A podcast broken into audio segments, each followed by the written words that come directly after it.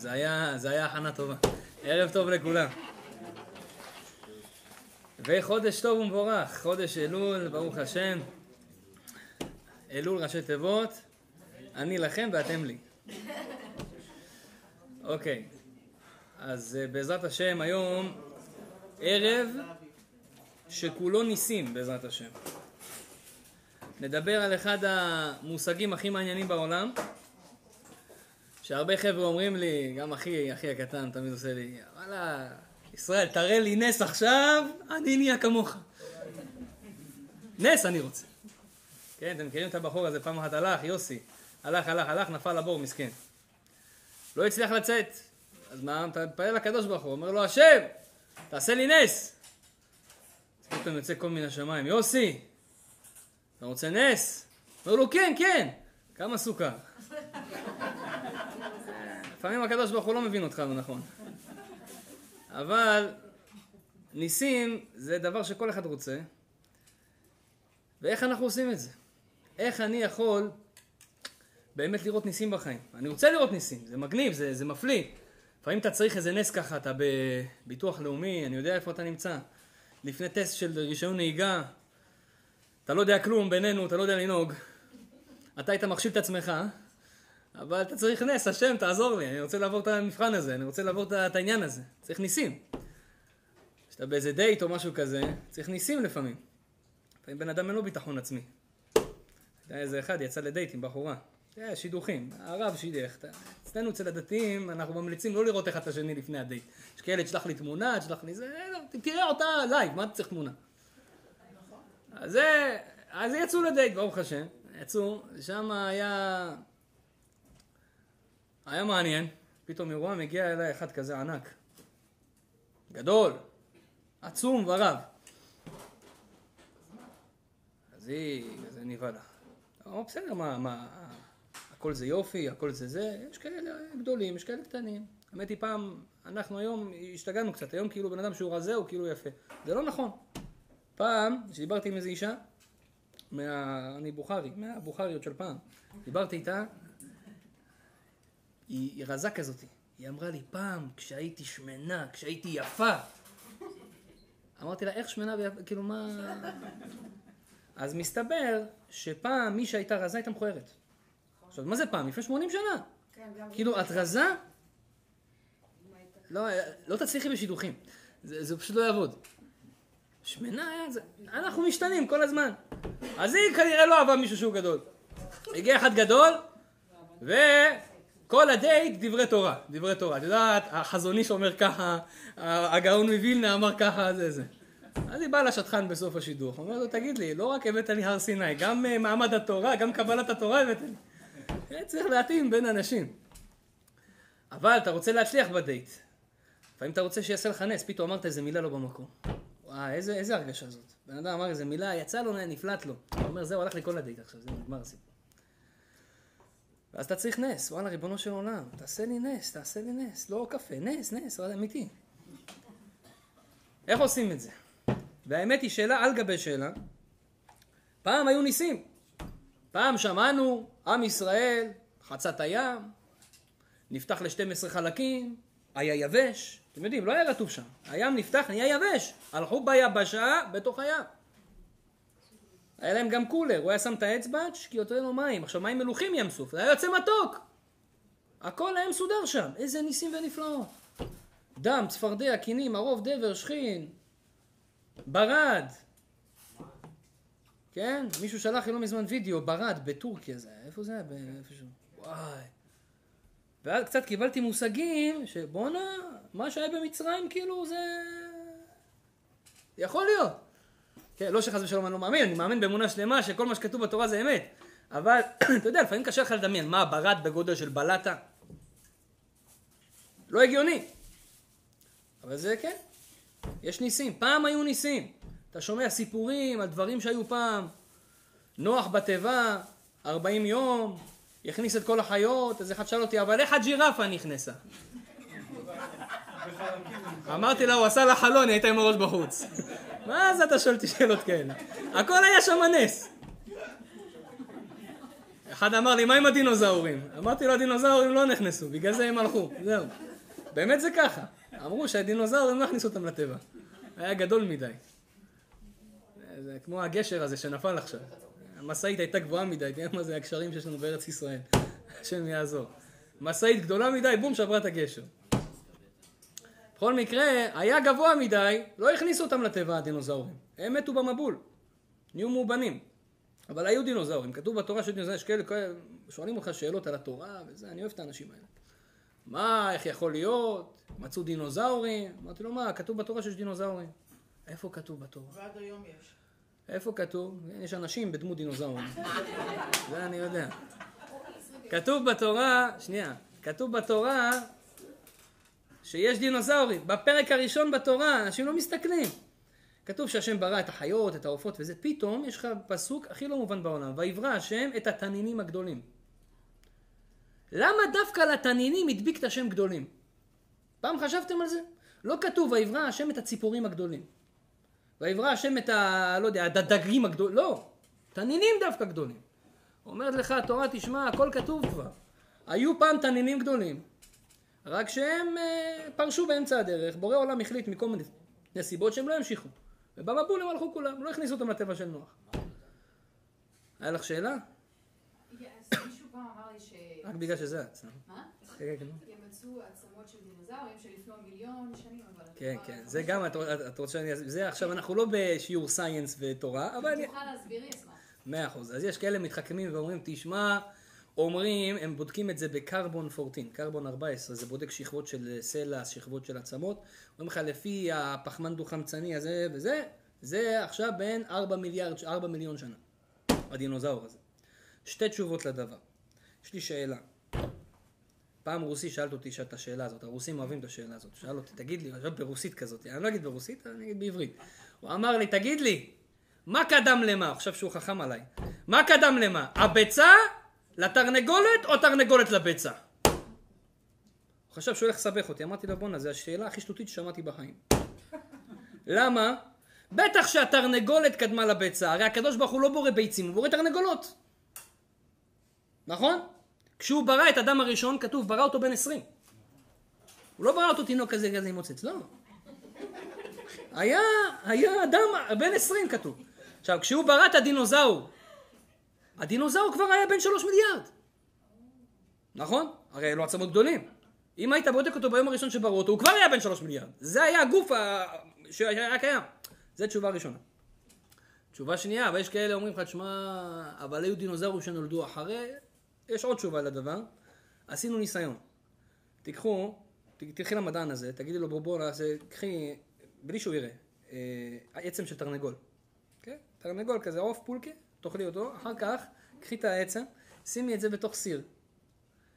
ככה, בוא נגיד, עש- 24 שעות, תבשלי אותו ככה על אה, אש בינונית. אחר כך תביאי לו את זה, תגידי לו, זה עצם של תרנגול, תגלה לי בין כמה התרנגול. הוא יבדוק את התרנגול, יגיד לך, בואנה, תרנגול בן מאה. איך התרנגול נהיה בן מאה? אתה יודע איך? כי בישלנו אותו. כשאתה מבשל אותו זה נהיה יותר ישן. זה מתיישן, זה נראה כאילו זה. עכשיו במבול, מה היה? ירד גשם וכתוב מעיינות של מטה נפתחו, נפתח לבה גם. באדמה יש לבה. הלבה היא בישלה את כל העצמות האלה, וגם אם העצם הייתה בת 50 שנה, 100 שנה, בגלל הבישול שבלבה זה התיישן כל כל כך, שזה היה נראה כמו בין אלפי שנים או מיליוני שנים. אז זו תשובה שנייה. אז אה, זה הדינוזאורים. בכל מקרה, אמרנו, התיבה של נוח זה היה נס, נכון? נס גדול. למה אנחנו בחיים שלנו, בעידן המודרני שלנו, 2017, 2017, לא רואים ניסים? וואלכ השם תן לנו לראות ניסים, למה אתה לא מראה לנו ניסים? איזה קטע זה שאתה הולך ברחוב, יש איזה שלולית, פתאום אתה עושה ככה, זה נפתח לך לשתיים, אתה עובר ביבש. תארו לכם איזה כיף זה. למה הקדוש ברוך הוא לא מראה לנו ניסים? עם ישראל, עם קדוש. זו השאלה. אז באמת, שהקדוש ברוך הוא כן מראה לנו ניסים. הבעיה, שהוא לא מראה את זה לכולם. לא כל אחד ראוי לראות ניסים. והיום אני רוצה ללמוד איך אנחנו לומדים מתכון להיות ראויים לראות ניסים יום יום. זה אמיתי, אני לא מסבן אתכם, סליחה. כן? זה אמיתי אמיתי. אתה הולך להתחיל לראות ניסים, וכמה שאתה תעשה את הדברים שאנחנו נגיד היום שלוש עצות כלליות, אתה פשוט תראה יותר ניסים גדולים ויותר ניסים גדולים ויותר ניסים גדולים, עד שאולי בעזרת השם גם תראה את ראיית ים סוף. אז איך עושים את זה? צריכים לדעת קודם כל, להתחיל, שיש אנשים כאלה שרואים ניסים. זה נקרא בלשון התורה מלובן.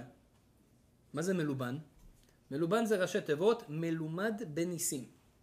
תראו הרבה פעמים כשמדברים על רבנים, הרב, המקובל, הגאון, כן? זה סתם מעניין שהיום בזמננו, כשאתה רוצה לקרוא לאיזה רב, אתה אומר הרב, הגאון, המקובל, העצום, הגדול, עוקר ערים, מפצח אגוזים, כל מיני, אומרים לו כל מיני זה, אה, תארים. פעם, איך היו קוראים לרבנים? אברהם, יצחק, יעקב, בלי הרב. כתוב בגמרא, שמואל אומר. היו קוראים להם בשם שלהם הפרטי. כמה שהדורות יותר יורדים, כמה שאנשים היו יותר, יותר באמת צדיקים, לא היו צריכים כל מיני תארים להגיד הוא כזה והוא כזה והוא כזה. היום שאנחנו כאלה מסכנים, אז צריכים כבר להגיד, אם כבר מישהו גדול, צריכים להגיד שהוא גדול. בכל מקרה, היו, רב, היו רבנים בהיסטוריה שהם היו חיים ניסים כל יום.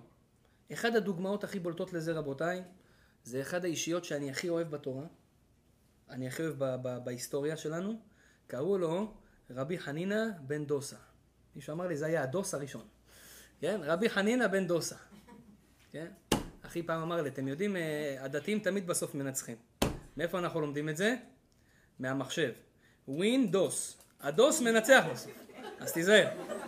זה... אז רבי חנינא בן דוסה, הוא, רבי חנינא בן דוסה היה, היה אדם ענק שבענקים. רק להבין מי זה האישיות הזאתי. האיש הזה היה חי ניסים יום יום. יום יום שעה שעה. יום אחד היה לו קטע, מסכן לא היה לו כסף, הוא לא, לא, לא היה לו פרנסה טובה והוא לא, לא רצה גם פרנסה טובה. פעם אחת היה סיפור שהביאו לו, כבר הפרנסה הגיעה למצב שהשם ישמור. לא היה כבר אוכל בבית, ואז רבי חיינה בן דוס אומר, טוב, עד עכשיו לא ביקשתי ממך ריבונו של עולם, ביקשתי בשביל עם ישראל, עכשיו אני מתחיל לבקש בשביל עצמי.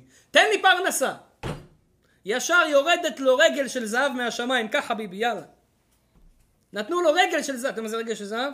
היום דיברתי עם יהלומן, סתם מהמניין שלנו, שאלתי אותו, תגיד לי, מה, מה אתם מתעסקים, מה אתם עושים? אמר לי, תשמע, אנחנו קונים, מוכרים זהב. לפעמים, הוא אומר לי, לפעמים אתה הולך עם שקית של סנדוויץ', עם גוש של זהב בפנים ככה בתיק. הוא אומר לי, השקית של סנדוויץ' הזה זה 50 אלף דולר. שקית של סנדוויץ', אף אחד לא יודע שיש לך 50 אלף דולר בכיס. כזה חלק קטן של זהב, 50 אלף דולר. תראה לך מה זה רגל. זהב טהור, מביאים לו משמיים, יכול לפרנס את עצמו, את הילדים שלו, את הנכדים שלו, את הנינים שלו. מה עשה רבי חנינא בן דוסה? הוא בא לאשתו, אומר לה, יאללה אשתי, ברוך השם, התפללתי, נעניתי במקום.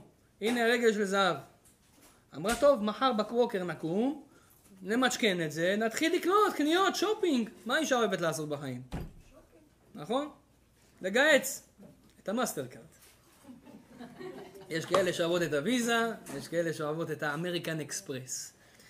אבל לא משנה, העיקר לגהץ. בכל מקרה, אז זה... אז הוא אומר לאשתו, נעשה שופינג מחר. אשתו חולמת בלילה חלום, והיא רואה בחלום שכולם בגן עדן, כל הרבנים, רבי עקיבא עם אשתו, רבי אה, אליעזר בן אורקנוס עם אשתו, כולם יושבים עם האישה. שולחן של שלוש רגליים מזהב. ועם רבי חנינא יושבים גם הם באיזה שולחן, אבל יש רק שתי רגליים. מתנדנד. והיא קמה מהחלום. היא מבינה, לא טוב הרגל הזה, כנראה לוקחים לי מהעולם הבא, נותנים לי בעולם הזה. לא מתאים. אומרת לו, חנינה, חכם, הם לא היו קוראים לה חנינה, חכם חנינה, הן קוראות להם, כן, הנשים היו פעם מכבדות את הבעלים שלהם. גם היום בעזרת השם. אבל אשתו של הרב עובדיה יוסף, ולא הייתה קוראת אותו חכם עובדיה. טוב, הוא באמת היה חכם. גם הבחור, הבעל אומר, למה את לא קוראת לי חכם? תראה מה, אתה לא יודע שום דבר, בטח שלא תקרא חכם. אתה צריך ללמוד בשביל להיות חכם. פתח ספר בבית קצת, תקרא לך חכם. אז, אז, הייתה קוראת לו חכם, חנינה, תקשיב. חלמתי חלום, לוקחים לנו מהעולם הבא, נותנים לנו בעולם הזה. לא מתאים, תחזיר את הרגל. איפה אני אחזיר את הרגל? תחזיר את הרגל. הלך עם הרגל, אמר, ריבונו של עולם, תפוס. אשתי אומרת לא. נתן, יצא יד, לקחה את, ה... את, הרגל של הזהב. אומרת הגמרא, גדול הנס האחרון יותר מן הנס הראשון. הנס האחרון, השם לקח. הנס הראשון, השם נתן. כשהשם נותן, זה נורמלי. לא, לקחת משמיים, זה לא כל כך פשוט לקחת. הם לא לוקחים כל כך מהר. אם כבר לקחו ממך משהו, תדע יש לזה סיבה. זה לא סתם שלוקחים ממך משהו, חס ושלום. כסף, חס ושלום אנשים יש להם ניסיונות שלוקחים להם ילדים, כן? חס ושלום. זה, לא, זה ניסיון לא קשה, אבל תדע אם כבר לקחו זה קשה לקחת שם בשמיים. יש סיבה לדבר. גדול הנס האחרון יותר מן הנס הראשון. אתה רואה רבי חנינא, היה לו ניסים בחיים. זה בפרנסה. חכו תראו מה קרה לו ביום שבת. הבת שלו ביום שבת מדליקה נרות. נו, מרוב הלחץ, אתם יודעים איך זה שבת. לחוצים וזה, במקום לשים שמן, שמה חומץ. הדליקה את החומץ, דלק. כל השבת וגם אחרי שבת המשיך לדלוק. עכשיו הוא שם קצת. כל השבת דלק וגם אחרי שבת המשיך לדלוק. מוצא שבת ההיא יושבת בוכה. למה היא לא בכתה בשבת? כי בשבת אסור לבכות. היא מוצא שבת יושבת בוכה. בוכה בוכה, אומר לאבא שלה, אה, ביתי, מה קרה? למה את בוכה? אבא, אתה לא מבין. מה? במקום שמן שמתי חומץ, ודלק כל השבת. אומר לה, מה את בוכה? אני הייתי סוער, הייתי רוקד, מה את בוכה? רבי חיינה הבין למה היא בוכה. אולי נסביר את זה אחר כך. עשו לה נס. היא לא רוצה שיעשו לה ניסים. השם, אל תעשה לי ניסים. ניסים זה לא פשוט. עוד מעט נלמד שזה לא כל כך בריא שיהיה לנו ניסים בחיים. אתם יודעים למה? אדם שרואה הרבה ניסים בחיים, מצפים ממנו יותר. אתם יודעים למה עם ישראל כשהלכו במדבר, 40 שנה, ראו ניסים כל יום. כל פיפס קטן שהם עשו קיבלו מכה על הראש. משהו קטן הם לא עשו בסדר, קיבלו מכה על הראש. אתם יודעים למה? אתם רואים את השם בעיניים, ואתם עדיין לא מתנהגים יפה? אדם שלא רואה ניסים ביום יום, בסדר, אתה לא רואה את השם, לא התנהגת יפה, מבינים אותך. מה? התנהגת לא יפה, מבינים אותך. אבל אדם שהוא רואה ניסים יום יום, כל הזמן הוא רואה ניסים, במדבר הם ראו ניסים, ראו את הקדוש ברוך הוא כל הזמן, מה קורה להם? בורא עולם אומר, אתה רואה אותי כל יום ואתה עדיין לא מתנהג יפה, זה מסוכן. הבת של רבי חיינה בן דוסה יושבת ואומרת, אני בוכה, למה עשו לי נס? כנראה לוקחים לי מהעולם הבא שלי, אני לא רוצה שיקחו לי מהעולם הבא שלי, יביאו לי בעולם הזה נס, לא רוצה. אומר לאבא שלה, אל תבכי ביתי, אל תבכי. מי שאמר לשמן שידלק, הוא אמר לחומץ שידלק. מה הכוונה? רבותיי, אני אשאל אתכם שאלה, תגידו לי למה שמן דולק? מי שייתן לי תשובה על השאלה הזאתי, אני אתן לו אלף דולר פה היום, מחר ובסוף השיעור. אה? יש צ'קים בימינו. למה שמן דולק? וואלכ, לא יודע. אה, נס? אם זה היה נס, היית רוקדת כל פעם שאת מדליקה נרות שבת. לא יודע, זה הטבע. השם החליט שהשמן נדלק, לא יודע, מה, מה אתה, למה ידלק? טוב, המדען יסביר לך, יש שם חומר כזה, והחומר הזה הוא דליק. ואז תשאל אותו, ולמה החומר הזה הוא דליק? למה החומר שיש במים זה לא דליק? למה? ככה. מה זה למה? זה כמו הילד הזה ששאל את אימא שלו פעם אחת, אה, לא, לא אימא שלו, הייתה מורה בבית ספר. למה לא עשית שיעורי בית? אמר לה ככה. אמר לו ככה זה תשובה של טיפשים.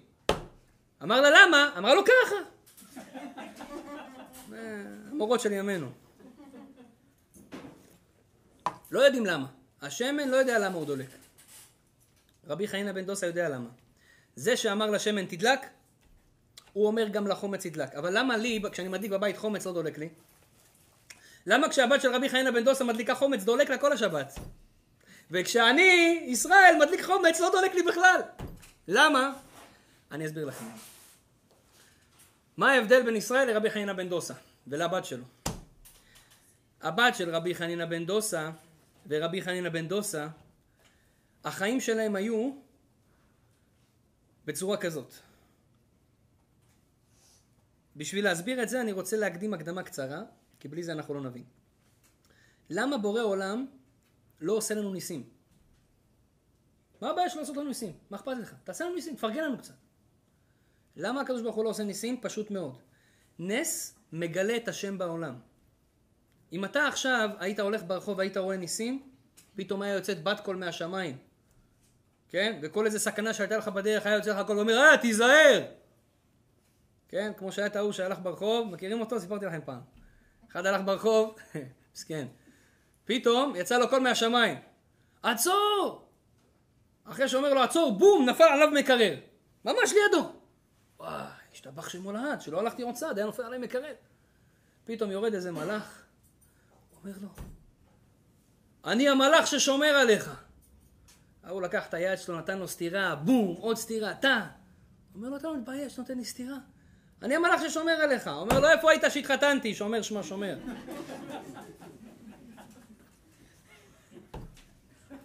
אז זה אדם שהקדוש ברוך הוא, אם היה אומר לו, כל פעם שאתה הולך בדרך, תזהר מכונית, תזהר זה, היה שומר עליך, מי לא היה היום צדיק?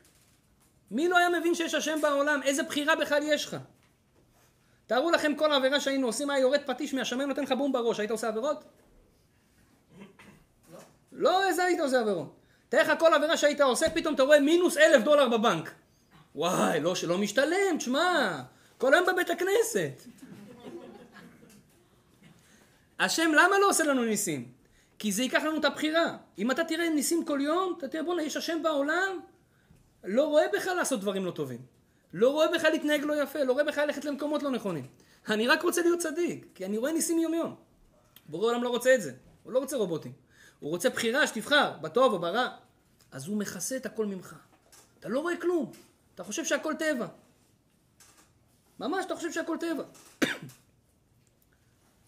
ואז מה קורה כשאתה חושב שהכל טבע? אז בעצם כשהעולם הוא טבע, אז אין בורא עולם. ואז יש לך בחירה. יש בורא עולם או אין בורא עולם. למה הקדוש ברוך הוא לא מראה לנו ניסים? כי הוא רוצה שיהיה לנו בחירה. עכשיו, אם בורא עולם לא מראה לנו ניסים כדי שהוא רוצה שיהיה לנו בחירה, עכשיו נבין למה רבי חננה בן דוסה, הבת שלו, ראתה ניסים. תארו לכם בן אדם שכל דבר בעולם הוא מבין שזה נס. תכלס, כל דבר בעולם זה נס. בינינו. פעם סיפרתי לכם, אתמול, סליחה, לא אתמול, היום, עשיתי בריכה לילדים שלי בגינה. ובינינו אי אפשר לעשות בריכה לילדים בגינה, היום בקנדה כמה יתושים, אי אפשר, אי אפשר איתם. חבל על הזמן, עקוצו אותי בכל הידיים. עכשיו פעם היה לי הגנה נגד יתושים, הם לא היו אוהבים את הדם שלי. היה דם מגעיל כזה, כאילו לא היו מתקרבים אליי. אז שגדלתי כנראה הדם שלי נהיה יותר טעים, ואז התחילו לעקוץ אותי. עכשיו, אני בגינה עם הילדים, עכשיו בא יתוש, נוחת עליך, אתה לא מרגיש אותו. עכשיו, אני רואה אותו ואני לא מרגיש אותו. פעם אחת שמעתי, למה אתה לא מרגיש אותו? תראו איך הקדוש ברוך הוא ברא את היתוש. היתוש, יש לו שתי צינורות בפה. צינור אחד, הוא מכניס לך את הצינורית, עוד לפני שהוא יושב עליך, מכניס לך את הצינורית, והוא מזרים לך חומר הרדמה מקומי למקום. תקשיבו איזה חכם הוא. מרזים לך חומר הרדמה מקומי למקום. אחרי שהוא הזרים לך חומר הרדמה מקומי, אומר, טוב, עכשיו אפשר לשבת, וההוא, הטיפש הזה לא ירגיש. עכשיו הוא יושב עליך, ועושה לך נה נה נה נה נה נה נה נה נה נה אתה לא, אתה לא מרגיש אותי, ואני יושב פה בסבבה. עכשיו נתחיל בארוחה. ברוך אתה השם אלוקינו מלך העולם, שהכל נהיה בדברות. לק, מוצץ לך את הדם. זה הטכניקה שלהם. עכשיו תגידו לי רבותיי, חומר הרדמה, אתם יודעים מתי הומצא? לפני מאה שנה אולי. פעם היו עושים ניתוחים בלי חומר הרדמה. לא היה דבר כזה. היתוש ממתי נברא? אתם יודעים מתי? הגמרא אומרת שאם בן אדם מתחיל להתגאות, להרגיש את עצמו מלך העולם, אתה יודע מה צריך להגיד לו? הלו, תירגע, יתוש קדמך. יתוש נברא לפניך. הוא נברא ביום חמישי, אתה נבראת ביום שישי, תירגע. היתוש יותר גדול. אז מה? היתוש הקטן הזה, תראו איזה חוכמה. מי שם לו את החוכמה הזאת? איך תוכל להסביר? זה, זה מטוס כזה קטן. מי יכול להמציא מטוס בגודל כזה? בלי דלק. חסכוני. על uh, חשמל היום נהיה הכל. חבל על הזמן. אתה רואה שיש בורא לעולם, אבל אתה צריך לבחור לראות את זה. אתה צריך לבחור לראות את זה. אתה לא רואה את זה ביום יום. אז עכשיו יש אנשים שמבינים, הוא רואה יתוש, הוא אומר נס. יש אנשים כאלה, זה צדיקים גדולים. הרב ישראל מסלנט היה יוצא מהבית כל יום, היה מסתכל על הפרחים, היה פשוט בשוק. וואו, פרחים! היום אתה תראה בן אדם כזה, תיקח אותו לאברבנל, הוא בעייתי. בית משוגעים צריך. פרחים, מה אתה מתלהב? הוא היה רואה עץ, הוא היה, מת, היה מתרגש מהעץ. אתה יודע מה זה עץ? אתה יודע מה זה עץ? אני פעם חשבתי, תגידו, העצים היו צריכים לצמוח למטה, למה הם צומחים למעלה? יש כוח משיכה הרי. מה מושך אותם למעלה? לא מבין. מה מושך את האש למעלה ואת המים למטה? למה זה עובד כך? אדם שמתבונן בעולם שלנו רואה בואנה הכל נס, רק מה התרגלנו. תאמינו, תאמינו לי, אם היום עכשיו היה יורד גשם, כן? של אופניים קטנים כאלה, צעצועים, כן? תראו לכם, אופניים קטנים, פתאום היה יורד, וואי, איך כולם מתלהבים? גשם של פלסטיקים. כולם היו מתלהבים, זה היה בחדשות, הם מדברים על זה שבועיים. תארו לכם עכשיו גם, מחר היה יורד גשם ככה, כל הקיץ היה יורד גשם של פלסטיקים. אתה מגיע בספטמבר, כבר יורד גשם של פלסטיקים, הכל סבבה, הכל רגיל נורמלי. התרגלנו. מה, אתה לא מכיר גשם של פלסטיקים? מה, כל הקיץ ירד גשם של פלסטיקים. זאת אומרת, יפה, כשמשהו, אפילו שזה נס, זה קורה כל הזמן, אתה מתרגל, אין מה לעשות. אתה מתרגל. אז זה, תודה רבה על התה. תזכה למצוות מי שעשה את זה. נותנים לי בחירה פה גם, בין טוב לרע. אז, אז אדם מתרגל. אם אנחנו נבין שכל מה שקורה איתנו בחיים זה נס, אנחנו נהיה כמו רבי חיינה בן דוסה. מה רבי חיינה בן דוסה הבין? תראו, זה משהו מדהים, וזה אמת. אמת ממש. כל אחד שיתבונן בזה יראה שזה אמת, אמת גדולה מאוד, מה שאני אומר עכשיו. בורא עולם, למה לא עושה לנו ניסים? הוא אומר לי, תשמע חביבי, אתה, אני רוצה להסתיר ממך את הנס, כדי שאתה תבחר בטוב ולא ברע. תבחר להאמין שיש בורא לעולם, אפילו שיש דברים שמנסים להסתיר ממך את בורא עולם. אני רוצה את זה. אבל אם יש בן אדם שהוא יודע שבורא עולם זה הכל, בורא עולם יודע שיתוש זה בורא עולם, בורא עולם יודע שאם הוא הצליח בעבודה או לא הצליח בעבודה וקיבל, וקיבל את העבודה הזאת או לא קיבל את העבודה זה בורא עולם.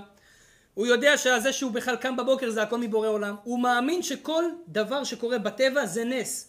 זה שאני עומד על הרגליים זה נס, הכל בשבילו זה נס. אז בורא עולם אומר, אין לי מה להסתיר ממנו. הוא רואה אותי בכל דבר בעולם. אין לי מה להסתיר ממנו, הוא גם ככה יודע שהכל נס, אז אני עושה לו ניסים, כי אין מה להסתיר, אז אני מראה לו כל הניסים שלי. והוא יראה לבן אדם כזה ים סוף, הוא יראה לבן אדם כזה פתאום דברים עצומים ונפלאים.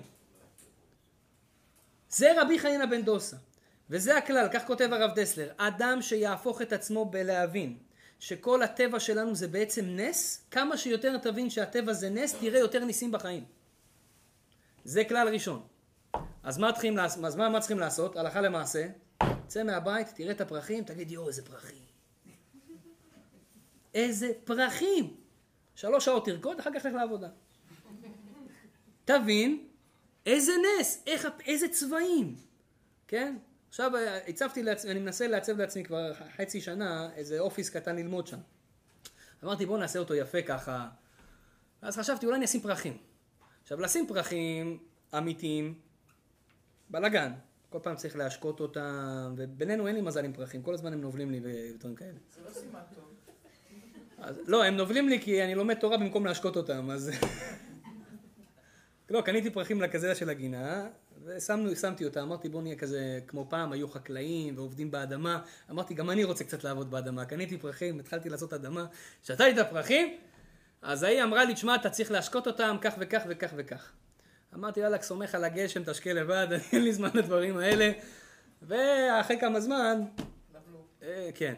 אז אני, אין לי, אין לי, אין לי, אני לא יודע לטפל בפרחים, אבל אמרתי לעצמי, אני אשים באופיס ככה פרחים תמיד נחמדים כזה, שיעשה, אתה צריך לשמח אנשים שבאים אליך וזה, שיראו דברים יפים. אז אמרתי, רגע, יש אפשרות לקנות פרחים אמיתיים, אבל אז להשקות, אינבול וזה, בלאגן. ויש אפשרות לקנות פרחים מלאכותיים, מלאכותיים. לך לוולמארט, דולרמה, תקנה שם פרחים כאלה, יפים כאלה, 50 שנה יעמוד לך שם. לא צריך לטפל, לא להשקות, ישתבח שמולד. פתרון טוב. אבל אז כשאתה מסתכל בינינו, ונשים יותר מבינות בזה, אתה יכול להשוות? אתה יכול להשוות פרח אמיתי, את הצבע שלו, את המרקם שלו, את היופי שלו, את הריח שלו, את לפלסטיק הזה? אין, מי דין הקדוש ברוך הוא זה הכי טוב. צ'יינה בחיים לא יכולים, לא יכולים להתקרב לקדוש ברוך הוא. כן, אני אומר לך את האמת, אני כשאני אוכל אפרסק, מסתכל על אפרסק, באמת אני עושה את זה. ביום שבת, השבת הזאתי. באתי לילד שלי הקטן, אמרתי, אמרתי לילד שלי, לאשתי, זה made in הקדוש ברוך הוא. אתה יודע מה זה? בורא עולם ייצר את זה. איזה כיף, אתה אוכל מהידיים שלו. אז זה אדם שמבין שכל דבר בעולם זה נס. הכל זה נס, יהיה לך ניסים. למה אנחנו לא רואים ניסים? כי בשבילנו הכל זה טבע. טבע, טבע, טבע, טבע. למה? אני אתן לכם דוגמה. אדם מתחיל להשתעל. מה הדבר הראשון שלו לא בראש? המזגן אתמול, יותר על הגב שלי, על הגב, היה על הגב. הוא ישר נותן הסבר טבעי לדבר. התחיל להשתעל, שתיתי יותר מדי מים קרים. ישר, מה, הטבע עשה את זה, אין מה לעשות. הטבע. ברגע שבן אדם מאשים את הטבע בכל דבר, הוא לא רואה נס בכל דבר. ובגלל שהוא לא רואה נס בכל דבר, השם אומר לך, אני לא נותן לך ניסים בחיים, כי אדרבה, אתה מסתיר, אז תמשיך עם ההסתרה. נמשיך עם ההסתרה, אדרבה, אתה הולך בקו שלי, מצוין. ברגע שאתה אומר לבורא עולם, בורא עולם, אני יודע את כל הסודות שלך, אני יודע שהכל זה נס בעולם, אז השם אומר, מה אני אסתיר ממך חמוד שלי? מה אני אסתיר? הכל אני מראה לך עכשיו. זה מתכון ראשון לראות ניסים. מתכון שני. האמת היא, למה אני אתן לכם מתכון שני? כי מתכון הראשון מאוד קשה.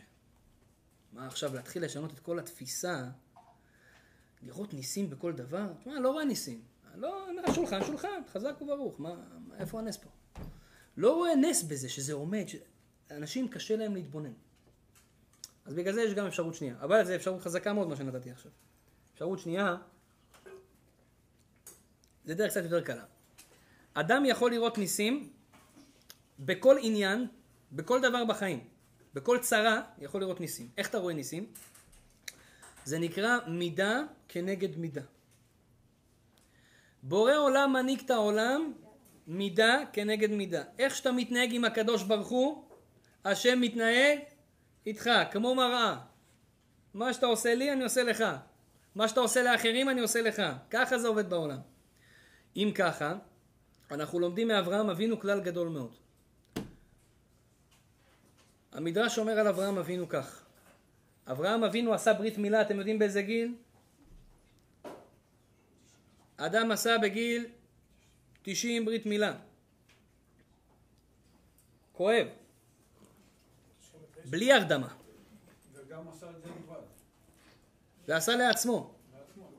ואתה יודע מה אומר המדרש? שלא רק שעשה את זה לעצמו, סליחה שאני מדבר על העניין הזה, אבל זה חשוב להבין, היה לו דם כל הזמן. לא נעצר לו הדם שלושה ימים. עכשיו תבינו, בן אדם צעיר שמאבד דם, זה מסוכן. תארו לכם בן אדם מבוגר. זה לא היה פשוט בכלל, הוא היה במצב לא טוב. הוא היה חלה, חלש ברמה גבוהה. יותר מזה, התורה אומרת לנו שהיום השלישי, לא יודע אם אתם זוכרים, היום השלישי של הברית מילה זה היום הכי כואב. שנאמר, וביום השלישי בהיותם כואבים, היום הכי כואב. ביום השלישי של הברית מילה, אברהם אבינו יושב ואומר, בואנה, מפריע לי משהו. אני יודע, כואב לי, חלש לי, אני רוצה לעשות הכנסת אורחים. אני כל החיים שלי עושה כל יום הכנסת אורחים. אני לא יכול יום בלי הכנסת אורחים. אז הוא מתחיל לחפש אורחים, לעשות מצווה, למסור נפש. השם אמר להכניס אורחים. לק... למה הוא היה מכניס אורחים? סתם ככה שיאכלו וילכו? לא, הוא היה מקרב אותם. היה מקרב אותם ליהדות, היה מלמד אותם אורחות חיים, איך להיות בשמחה.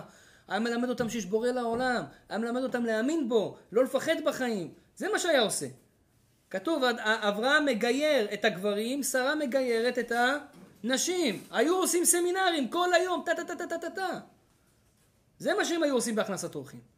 אברהם רוצה עוד. אין בעיה, אבל אתה חולה. שכב במיטה, תנוח, אתה מאבד דם. לא, רוצה אורחים. הקדוש ברוך הוא כבר אומר, תשמע, בן אדם משוגע. משוגע עליי, אבל הוא משוגע. מה עשה? הוציא חמה מנרתיקה. אתם יודעים, לשמש יש נרתיק, דרך אגב זה אחד מהדברים המדהימים שהתורה כותבת כבר לפני שלושת אלפים, ארבעת אלפים שנה, שלשמש יש נרתיק שחוסם את החום שלה. היום לא מזמן המדענים גם גילו שלשמש יש נרתיק. זה כתוב בתהילים, לשמש שם אוהל בהם. הוא שם לה כמו אוהל שמכסה אותה, נרתיק השמש. הקדוש ברוך הוא הוציא קצת את השמש מהנרתיק שלה, עשה חור קטן. כתוב שהשמש כל כך הייתה חמה, חמישים מעלות בצל.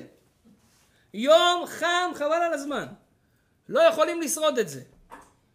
למה הוא עשה את זה? הוא עשה את זה כדי שאברהם יבין, להישאר בבית, לא לצאת החוצה לחפש אנשים. הוא פחד שהוא מהשיגעון שלו ילך עוד יחפש אנשים. אברהם לא רואה בעיניים, רבותיי. במילים שלנו. לא רואה ממטר.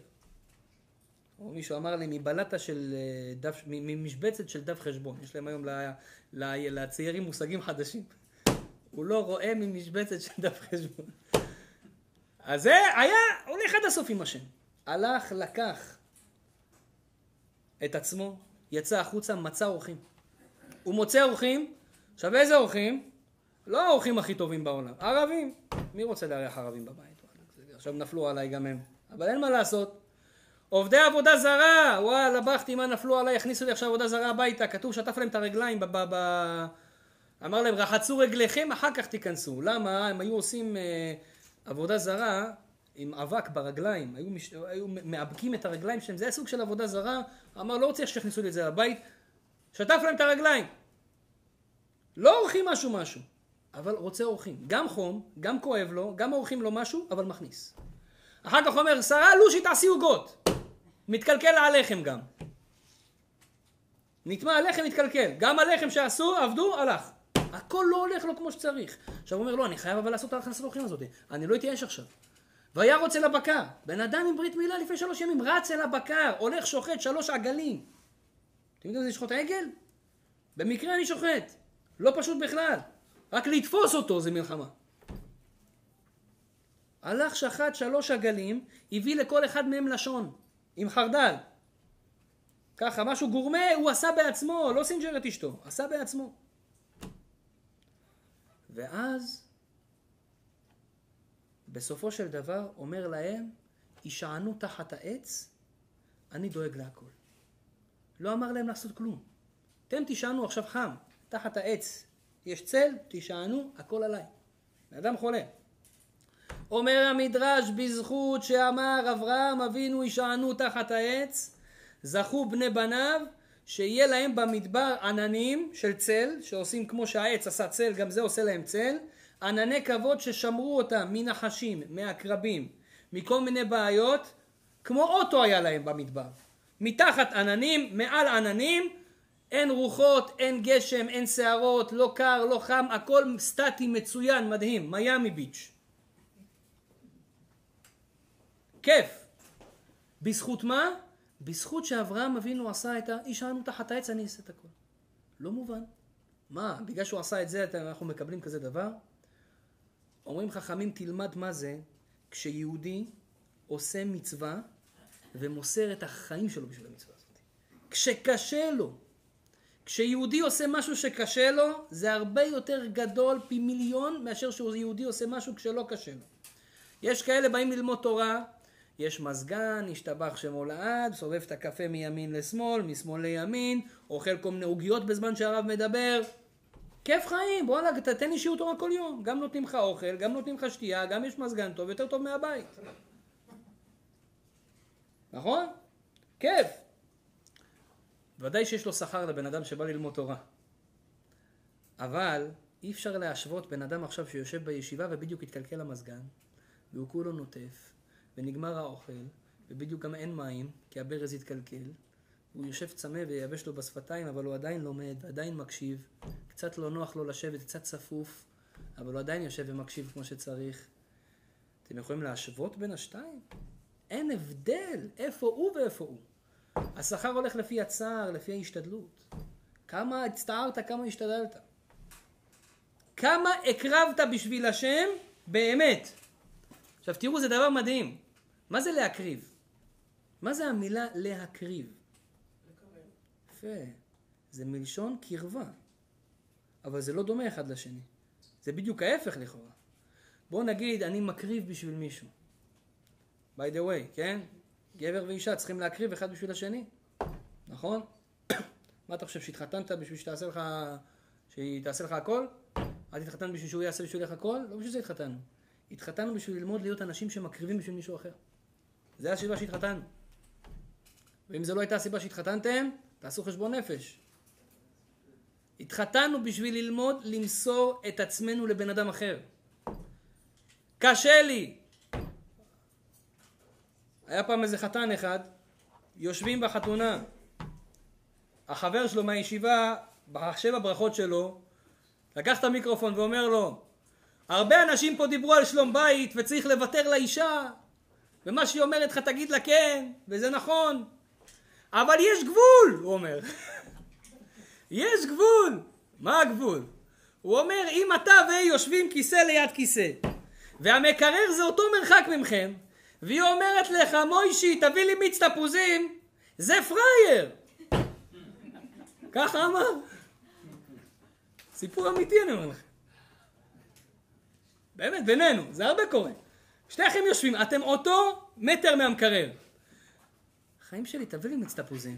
וואלכ, מה, את לא יכולה לקחת לבד? בינינו. גם אני עייף, גם את עייפה. עכשיו נתחיל מי יותר עייף. לא, אני עבדתי ככה שעות, את עבדת פחות שעות. יש כאלה, רבים ככה, עכשיו שמעתי. מה אתה ריב עכשיו? בעולם הלא יהודי זה נקרא פראייר, בינינו זה נקרא פראייר. שתיכם באותו מצב, אם היא הייתה יותר קרובה למקרר הייתי מבין. טוב, את יותר קרובה, את כבר עומדת, תביא את ה... בסדר. אבל שתיכם באותו מצב. למה את מסנג'רת אותו? אדם לא יהודי יגיד זה סינג'ור, זה, זה פראייריות.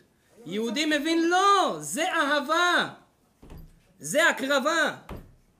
אני עכשיו מקריב מהמנוחה שלי שאני יכול לשבת רגל על רגל על הספה, אבל אני אומר לא, אני אתן לך מיץ תפוזים. עם חיוך. ועכשיו אני הקרבתי קורבן, אתם יודעים מה אני הקרבתי? אני הקרבתי את ההליכה שלי, אני הקרבתי את המנוחה שלי, אני הקרבתי את כל הדברים האלה. אני הקרבתי קורבן, הקרבתי את עצמי בשביל אשתי, ואתם יודעים מה זה עושה? זה מקרב. מקריב זה מקרב. זה מה שגורם לאהבה. אם בא לך זוג ואומר לך, תשמע, פעם אהבנו, עכשיו הפרפרים פרחו, לא יודע איפה הם נמצאים. נהיו גולם. כן, בדיוק. אז מה קורה? תדע לך שהם מהזוג האלה, שכשהאישה אומרת לו תביא לי מיץ תפוזים, הוא אומר לה מה אני פראייר? תביאי, תביאי את לבד, מה אנחנו באותו... כי לא הקרבתם מספיק, אם הייתם מקריבים אחד לשני הייתם מתים אחד על השני. שרופים, שרופים אחד על השני. זה כנראה שלא הקרבתם, לא מקריבים, לא מקריבים, אין אהבה, אין קרבה. תדעו לכם, הקרבה שווה קרבה. עכשיו תבינו למה הקדוש ברוך הוא רוצה שנקריב בשבילו. השם מנסה אותך בניסיונות הכי קשים בחיים. הוא מנסה אותך בדברים הכי רגישים לך. הוא יודע שאתה אוהב אוכל. אתה אוהב שווארמה. תמיד אני אוהב את הדוגמה הזאת, שווארמה של הערבים. אתה אוהב שווארמה! ועכשיו אתה נמצא בהונולולו, ואין שם COR, MK, בד"ץ, אין. והריחות מגיעות לך לאף, אמבה. איזה טעים זה אמבה, אה? טחינה, פה קוראים לזה טחיני. טחיני לי את זה, וטחיני לי את זה, וטחיני... לא יודע למה הם שינו את המילה, לא משנה. החומוס, החמוצים, החמוצים האלה, איזה טעים זה? ובארץ עושים לך גם אה, פיתות כאלה מטוגנות, ככה, נכון? בשווארמות. וזה מגיע לך לאף, והערבים עושים בינינו הכי טוב. אה, כולם אומרים, חומוס של ערבים. אה. לא יודע מה הם שמים שם, הג'יהאד האיסלאמי עם ה... אבל איכשהו זה, אומרים שזה טעים, אני לא יודע, לא טעמתי. ברוך השם. אבל אתה מריח, אתה רוצה לאכול, ואתה אומר, השם, למה שמת אותי עכשיו פה בריח הזה? למה? ויש אנשים ניסיונות אחרים, לא עלינו, ניסיונות של כסף. עכשיו הוא יכול להרוויח מיליון דולר, רק תגיד איזה שקר, רק תרמה קצת. אתה מרוויח את המיליון. תעשה משהו אחד לא לא הוגן. או יש אחד עם נשים, חס ושלום. יש לו אפשרות. וזה מאוד מאוד קשה לעמוד בניסיון. אז אתה אומר, השם, למה כל כך קשה? למה קשה? הוא אומר, כי אני אוהב אותך צדיק, כי עכשיו אם אתה תקריב ותגיד, השם לא מעניין אותי אף אחד, אני לא סופר אף אחד בעיניים, אני אוהב רק אותך. אתה אמרת לי לא לאכול את השווארמה הזאת, אז לא אוכל את השווארמה, אני הולך לפוצץ להם את כל השווארמה, לא אוכל שווארמה. אז מה קורה עכשיו? הקרבת בשביל הקדוש ברוך הוא, אז מה קורה? התקרבת לקדוש ברוך הוא. עלית עוד דרגה. נהיית יהודי משודרג.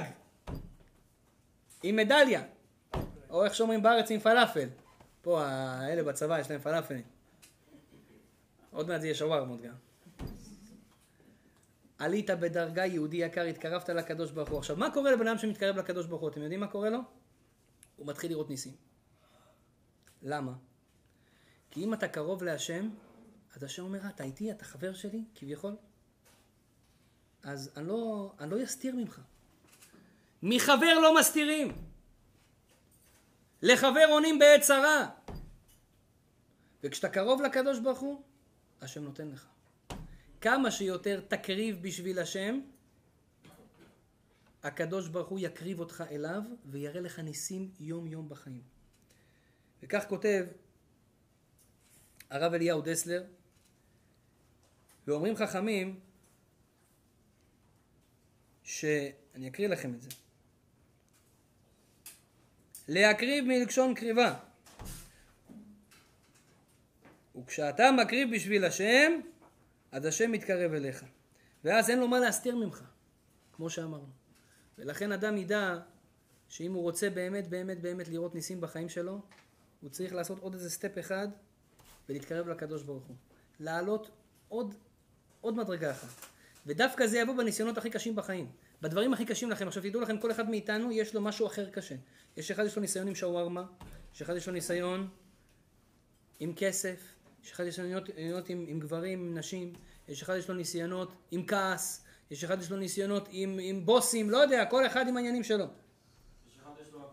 יש אחד יש לו הכל, אה, מעורב ירושלמי. כן. אז אתה צריך להקריב. ותדעו לכם, השם לא מבקש ממנו להקריב הרבה, הוא אומר תקריב רק קצת. מה זה קצת? קצת! רבי חיים פלאג'י, עליו השלום, הרב של טורקיה לפני 150 שנה. הוא כותב דבר גדול מאוד, הוא כותב בסוכות, עוד מעט סוכות. אדם רוצה, אם אדם רוצה, ותשמעו, אני אומר לכם עכשיו סגולה בומבה. מי שלוקח את זה לעצמו בחיים, עשיתי לו את החיים, לא אני, רבי חיים פלאג'י. רבי חיים פלאג'י כותב שבסוכות יש שבע ימים. השבע ימים שאתה בסוכה, שאתה חוגג את חג סוכות, שבע ימים קריטיים. כי אנחנו, השם פורס עלינו סוכת רחמים ושלום. הוא אומר, אם בן אדם רוצה שכל השנה לא יהיה לו מריבות בבית בכלל, אשתו לא יצא תצעק עליו, בעלך לא יפריע לך, הילדים לא יצייצו, יעשו הכל מה שצריך, לא יהיה מריבות בבית בכלל כל השנה. סגולה מובטחת לשלום בית, אומר רבי חיים פלאג'י, אדם ישמור את עצמו שבע ימים של סוכות, יכין את כל הילדים, את כל המשפחה, שבע ימים לא כועסים בכלל. שבע ימים לא רבים בכלל. שום מריבה, שום כעס, שבע ימים. תחזיקו חזק כל השנה, כיף כיף. אומר רבי חיים פלאג'י, זה סגולה לכל השנה. והוא לא סתם אומר במילים, הוא אומר מובטח לו שלא יהיה מריבה בביתו כל השנה. ברוך השם, זה כמו בפעם שעברה, היה בדיוק בפאנץ'. בשיעור שעבר היה איזה פאנץ' כזה, פתאום התחילה המוזיקה. עושים לנו קצת רקע, ברוך השם. אז זה, אדם ידע לעצמו, סגולה לשלום בית. השם לא מבקש ממך כל השנה, תחזיק שבע ימים, תחזיק את עצמך קצת. רק בניסיון שלך, השם לא נותן לך ניסיונות כל שנייה. פעם ב- קורא לך ניסיון ביום, תחזיק חזק עכשיו. אתה עכשיו מקריב, אתה צריך לדמיין, אני מקריב את עצמי להשם עכשיו. קשה לי, אני לא מסוגל, אני מקריב את עצמי להשם. כן. זה גם מדובר על כעס פנימי, נגיד אם אתה כועס בפנים אבל לא מוציא את זה החוצה. ודאי שזה דרגה יותר גבוהה, אדם שלא מוציא את זה החוצה, אבל אין ספק שגם כעס פנימי זה בעיה. גם כעס פנימי זה בעיה. המטרה שלנו זה גם שלא יהיה כעס פנימי. איך את יכולה לכעוס על היהודי המתוק הזה? איך, איך, איזה צדיק הוא. איזה נשמה טהורה יש לו, הוא חלק מהקדוש ברוך הוא. מה, יש לו קליפות, יצר הרע שעושה, אבל זה לא הוא, הוא צדיק, הוא טוב. ככה צריך להסתכל עליו. אדם צריך לעבוד על עצמו, אבל להתגבר. אם אתה מקריב, הקדוש ברוך הוא נותן לך. זה דבר שני. ודבר שלישי, רבותיי, דבר שלישי,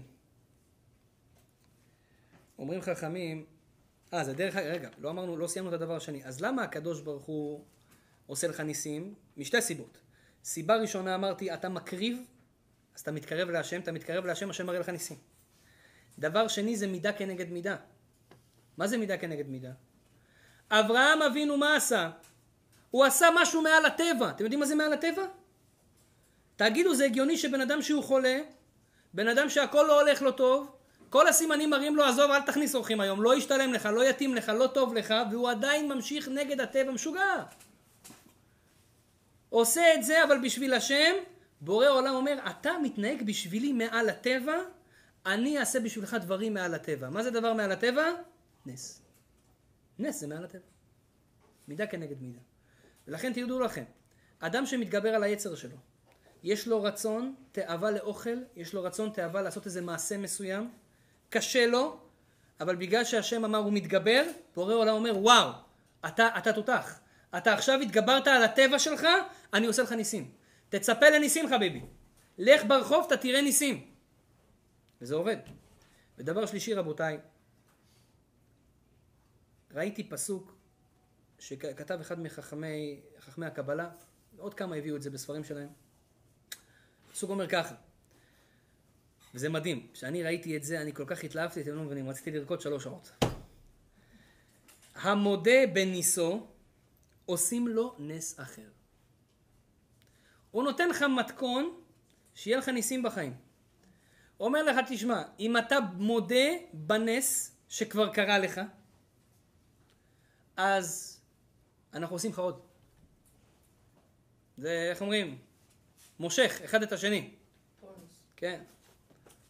זה כמו ה... זה כמו ה... זה, פעם מישהו אמר לי, אתה יודע, חדשקונים זה כמו ערסים. אמרתי לו, למה? אומר לי, אתה מפוצץ אחד, כל החבר'ה באים. אז זה אותו דבר. אתה מודה בנס אחד, כל החבר'ה של הניסים באים אחריו. אתה מושך עוד נס ועוד נס ועוד נס. למה? כי אתה מודה בנס. מה הכוונה? אני אסביר. אדם שהקדוש ברוך הוא נתן לו ניסון. נס קטן כזה. כן? יש פעמים אתה רואה איזה נס. כן? היה פעם איזה אחד, הלך ברחוב, בעט בפחית. בום. פתאום יוצא לו ג'יני. וואו, ג'יני. אומר לו, תשמע, תשאל מי שאלה. אז הוא חושב, חושב, חושב, חושב. אומר לו, אתה יודע מה, אני רוצה וילה. הג'יני אומר, תגיד, אתה לא מתבייש? אני גר בפחית, אתה רוצה וילה? קצת פרופורציות. אבל לפעמים אתה הולך ברחוב ויש לך כל מיני ניסים כאלה. ניסונים קטנים. איזה ג'יני כזה קטן בחיים. כן? אני אומר לכם, קרה לי את זה הרבה. בינינו. כן? אולי סיפרתי לכם, אני לא זוכר. אני עושה, ל... איך אומרים, בזמן הפנוי שלי לתחביב שלי, אני עוסק במזוזות, תפילין, ספרי תורה. אני סופר וזה, אז אני עושה תפילין, בודק תפילין וזה.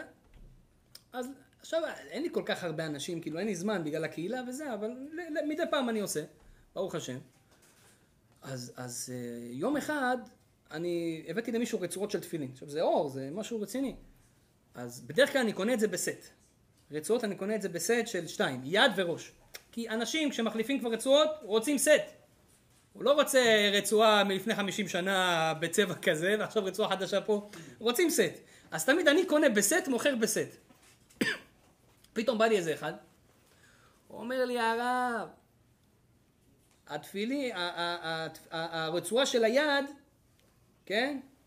לא יודע, לא, לא טובה לי, קצת נקרעה לי, קצת אה, לא נוחה לי, אני רוצה להחליף אותה. אמרתי לו, לא, סבבה, אין בעיה, אבל אתה יודע, זה בא בסט. הוא אומר לי, תשמע, אבל הראש שלי טוב, רק היד לא בסדר. אמרתי, אתה בטוח שהראש שלך טוב? הראש שלי בסדר, היד לא בסדר. אמרתי לו, תשמע, אבל זה בא בסט. הוא אומר לי, תשמע הרב, תעשה, אין לי וזה, תעשה משהו, תעשה איזה הוואנטה, תעשה איזה קומבינה, תמכור לי רק את היד. אמרתי לו, מה אני אעשה עם הראש? סליחה, הוא אומר לי, זה היה הפוך, תמכור לי רק את הראש. אמרתי לו, מה אני אעשה עם היד? אני לא יודע, נו, מה... אמרתי לו, אתה יודע מה? יש בורא לעולם, הוא כבר יסדר מישהו עם יד, שצריך תפילין של יד, שצריך סועה של יד. עכשיו, בדרך כלל זה לא הגיוני. כל מי שקנה ממני עד אותו יום, הוא קנה סט. לא היה אחד שקנה אחד. זה לא היה כל כך הגיוני, אבל אמרתי, יש בורא לעולם? יש. הבן אדם הזה צריך, הוא לא סתם משקר עליי, הוא צריך. אמרתי לו, אתה יודע מה? תביא חצי מחיר, קח את ה... רק את הראש, היד, הקדוש ברוך הוא ידע.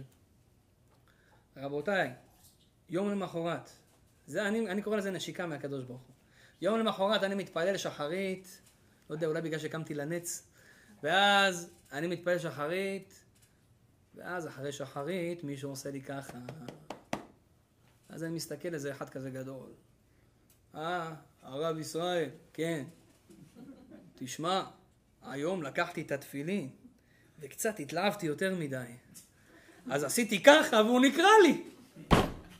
יש לך תפילין, יש לך רצועה של יד לתת לי? הראש שלי בסדר, רק היד לא בסדר. אמרתי לו, השתבח שמו לעד, איפה נחתת לי?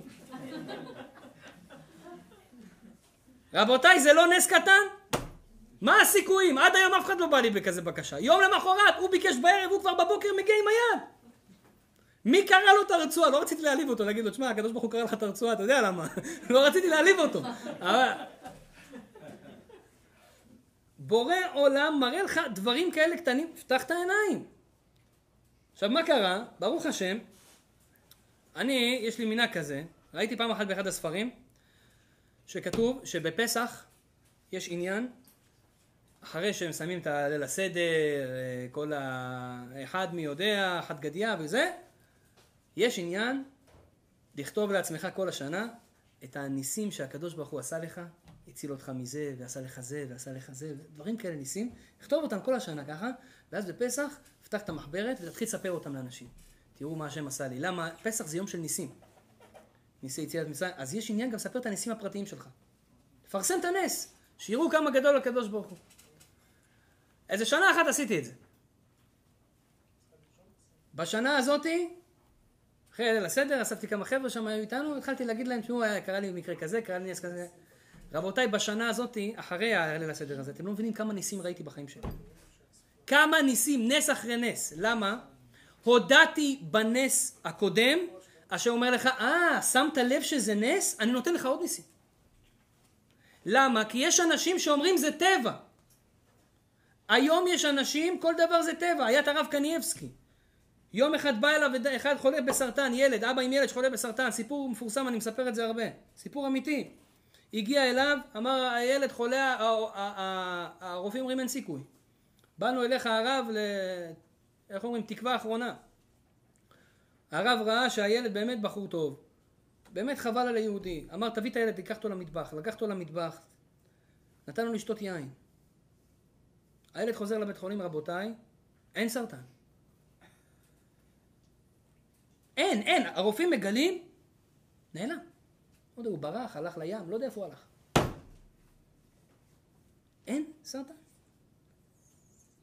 יוצא הרופא הראשי ואומר, חבר'ה, זה נס רפואי.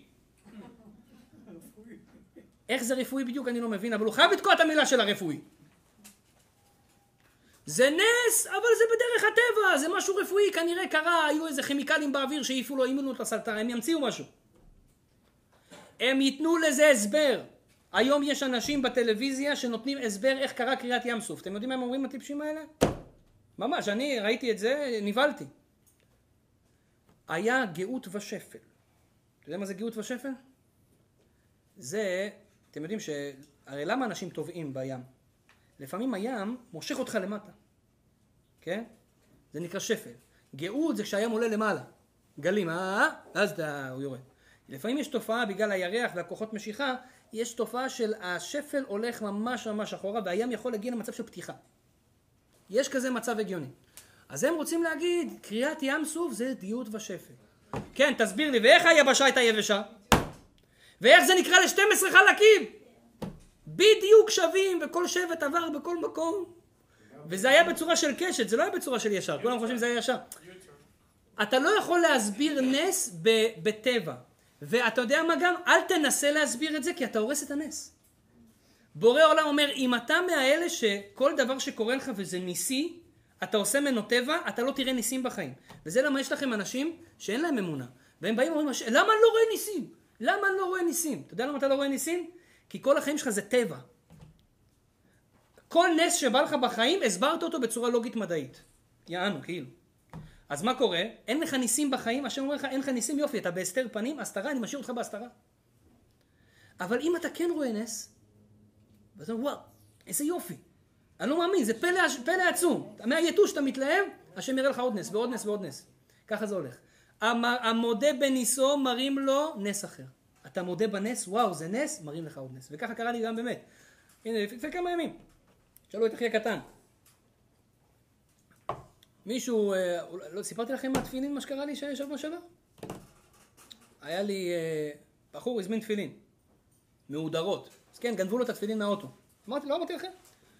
גנבו לו את התפילין מהאוטו. זה, שזה סתם אה, מוזר, כן? כאילו, הוא אומר לי, תשמע, הוא אומר לי, חבר טוב שלי, הוא אומר לי, היה לי שם דברים יקרים. אבל היום הגנבים צדיקים כאלה. הוא פרץ, לקח רק את התפילין. משהו מדהים. אמרתי שיהיה לו לבריאות, לפחות שיניח, אתה יודע. חבר'ה, סיפור אמיתי פה מטורונטו. שבר לו את השמשה, לקח את התפילין והלך. עכשיו, הוא אומר לי, אבל הוא מתקשר אליי כזה בקטע, תשמע, היה לי תפילין מהודרות. טובות, עלה לי הרבה כסף. אומר לי, תשמע, הרב, תארגן לי. אמרתי לו, תשמע, בוא אני אתן לך תפילין חילופי, ואני אזמין לך תפילין מהודרות. עכשיו בינינו, אנשים שמזמינים ממני תפילין מהודרות, לא הרבה. פעם ב- מישהו מתקשר, אני צריך תפילין מהודרות. מה ההבדל? אה? לא, לא. גם פשוטות הרבה לא מזמינים. כי לא, לא מזמינים הרבה. אני לא אמרתי לך, אני לא מתעסק בזה יותר מדי. אבל עד שבן אדם מזמין תפילין מהודרות זה בדרך כלל כמה חודשים. אין דבר כזה אצלי. אז הוא אומר, תשמע, אני רוצה תפילין מהודרות. ממש כאילו מהודרות. הזמנתי. הזמנתי תפילין מהודרות, זה...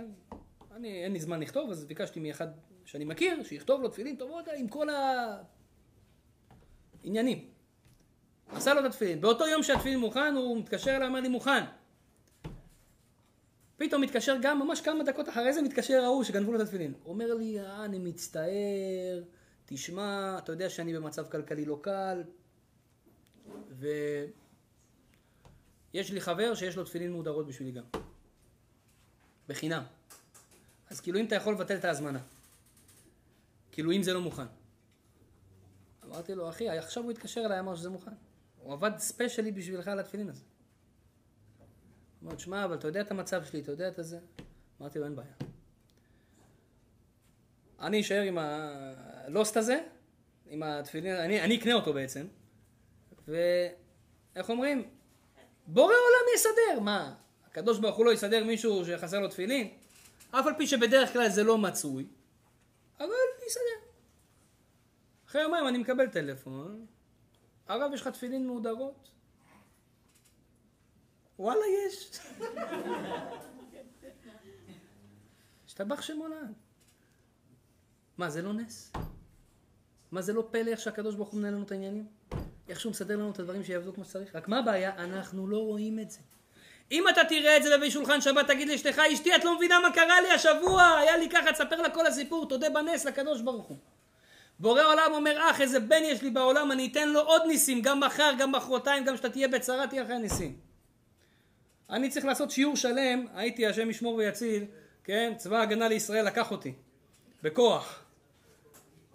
באתי לארץ, אמרו לי, חביבי, אתה צריך לשלם את חובתך לחברה. מה עשיתי? עזבת את הארץ. טוב, מה אני צריך לעשות? לשבת בכלא. מה, אני לשבת בכלא? כן. למה? לא עשית צבא.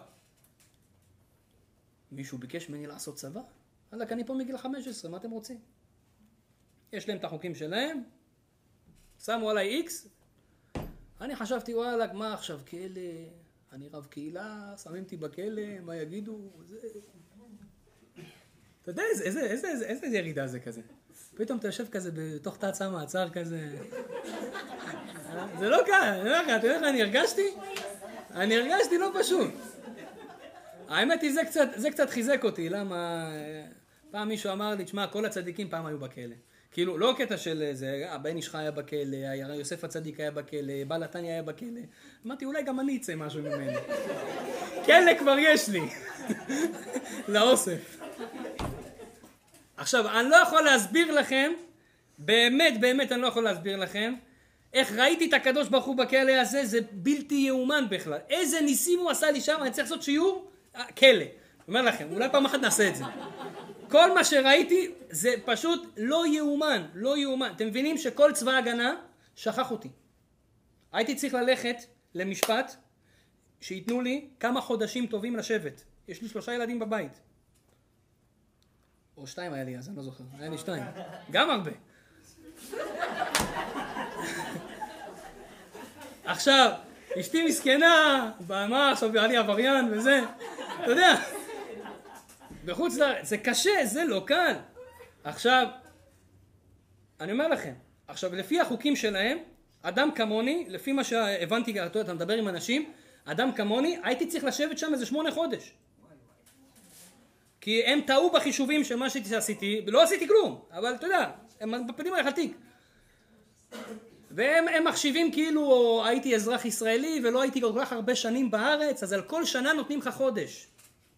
יצא להם במכלול שמונה שנים, שמונה חודשים. עכשיו אני אמרתי, אה וואלה, איפה הסתבכתי? אבל השתבח שמו לעד. אמרתי, אנחנו לא זה. הייתי כלא ארבע, אמרתי, חבר'ה, חבר'ה, אנחנו, אמרתי לכל החבר'ה שם, היינו 60 חבר'ה. אמרתי, כולם היום, בחצות לילה, מחר יש לי משפט. יושבים על הרצפה, עושים תיקון חצות, פנים לקדוש ברוך הוא שהמשפט שלי ילך. אתה רואה כל הכלא ברצפה ב-12 בלילה עם תהילים. עושים תיקון חצות. לימדתי אותם שם מה זה, מה זה תורה. כל יום היינו עושים שיעורים. שחרית, מנחה ערבית, 30-40 חבר'ה באים לשיעורי תורה. אז הבנתי שזה טוב שהקדוש ברוך הוא יסתי לכלא. אבל כל הצבא שכח אותי, אתם יודעים מה זה שכח אותי? היה צריך להיות לי משפט, צריכים לתת לי הרבה חודשים. המשפט היה צריך להיות, לקחת אותי לקריה, מחוץ לכלא, ושם השופט נותן לך מה שבא לו. ואז מקריאים את השמות, מי צריך ללכת. ואני כולי שיר למעלות, אשא עיניי להרים, מאין יבוא עזרי, עזרי מעם השם וזה. בטוח, הקדוש ברוך הוא יעזור. היום, שלושה ימים. אם 72 שעות לא קוראים לך, אתה פטור. לפי החוק של הצבא. אני סופר רבותיי יום, יומיים, 72 שעות. 72 שעות. החבר'ה בכלא אומרים, תשמע, לא היה דבר כזה מעולם. ששכחו בן אדם לקחת למשפט בכלא. ואני שותק. שעתיים לפני, איזה מפקדת מתנשפת. ישראל יעקובו! אמרתי, יאללה, עוד שעתיים. מהר ללשכה של המ"פ, לא יודע, מפקד פלוגה. ואז אני מגיע לשם, עכשיו מה מסתבר? הביאו בן אדם מיוחד, למה? אין זמן כבר להוציא אותי, כי לפי החוק, שעתיים זה לוקח עד שאתה הולך לתל אביב, בקריה, שם, שעושים לך את המשפט, כבר יעבור 72 שעות, אז אי אפשר לקחת אותך לשופט. אז הביאו בן אדם שהוא מוסמך פחות משופט, והוא יכול לתת מקסימום 30 יום, לפי הפלאפלים שלו. אין לו רשות לתת יותר. אז עכשיו, בגלל שנשאר רק שעתיים, הביאו אותי אליו, והוא מסתכל עליי, ואני אומר לו, אחי, שמע, שתי ילדים, יש לך ילדים? כן, גם לי יש ילדים. זה נעים לך, אתה חושב שהם בקנדה ואני פה? הסברתי לו כל הסיטואציה. אמר, טוב, קח שבועיים. קח שבועיים, ברוך השם. שבוע כלא ארבע, שבוע כלא שש, עשינו הרבה שיעורי תורה, ברוך השם יצאנו. אבל, גאה לכם סודות פה קצת, אבל באמת, באמת, זה היה נס. אין דבר כזה, כולם הודו שזה היה נס. ואז אמרתי, אוקיי, אני לא רוצה להפסיק עם זה.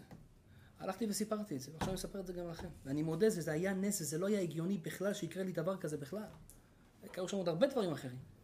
אבל מי שאומר לקדוש ברוך הוא, השם, אני מבין שמה שעשית איתי זה נס.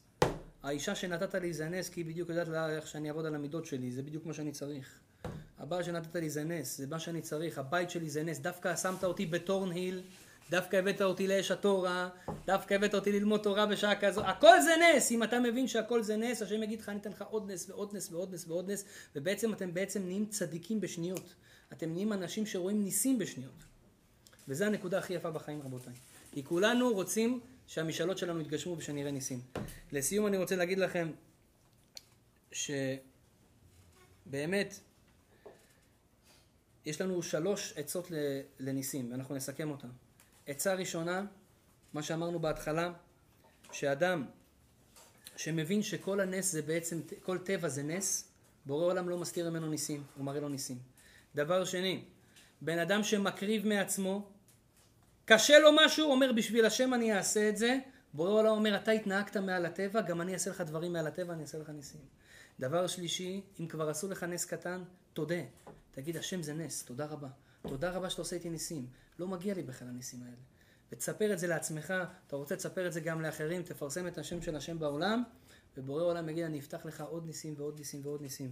יהי רצון אני מברך את כל מי שיושב פה, כל עם ישראל, שבורא עולם יפתח לנו את העיניים, לראות את הניסים הקטנים שקורים לנו כל שנייה, ובעזרת השם משם ניקח את זה גם לניסים יותר גדולים, עד שיהיה את הנס הראשי שלנו, שבעזרת השם יבוא יגאל אותנו מהטורונטו הזה, כולנו בנס עם שטיח לארץ ישראל, במהרה בימינו אמן ואמן.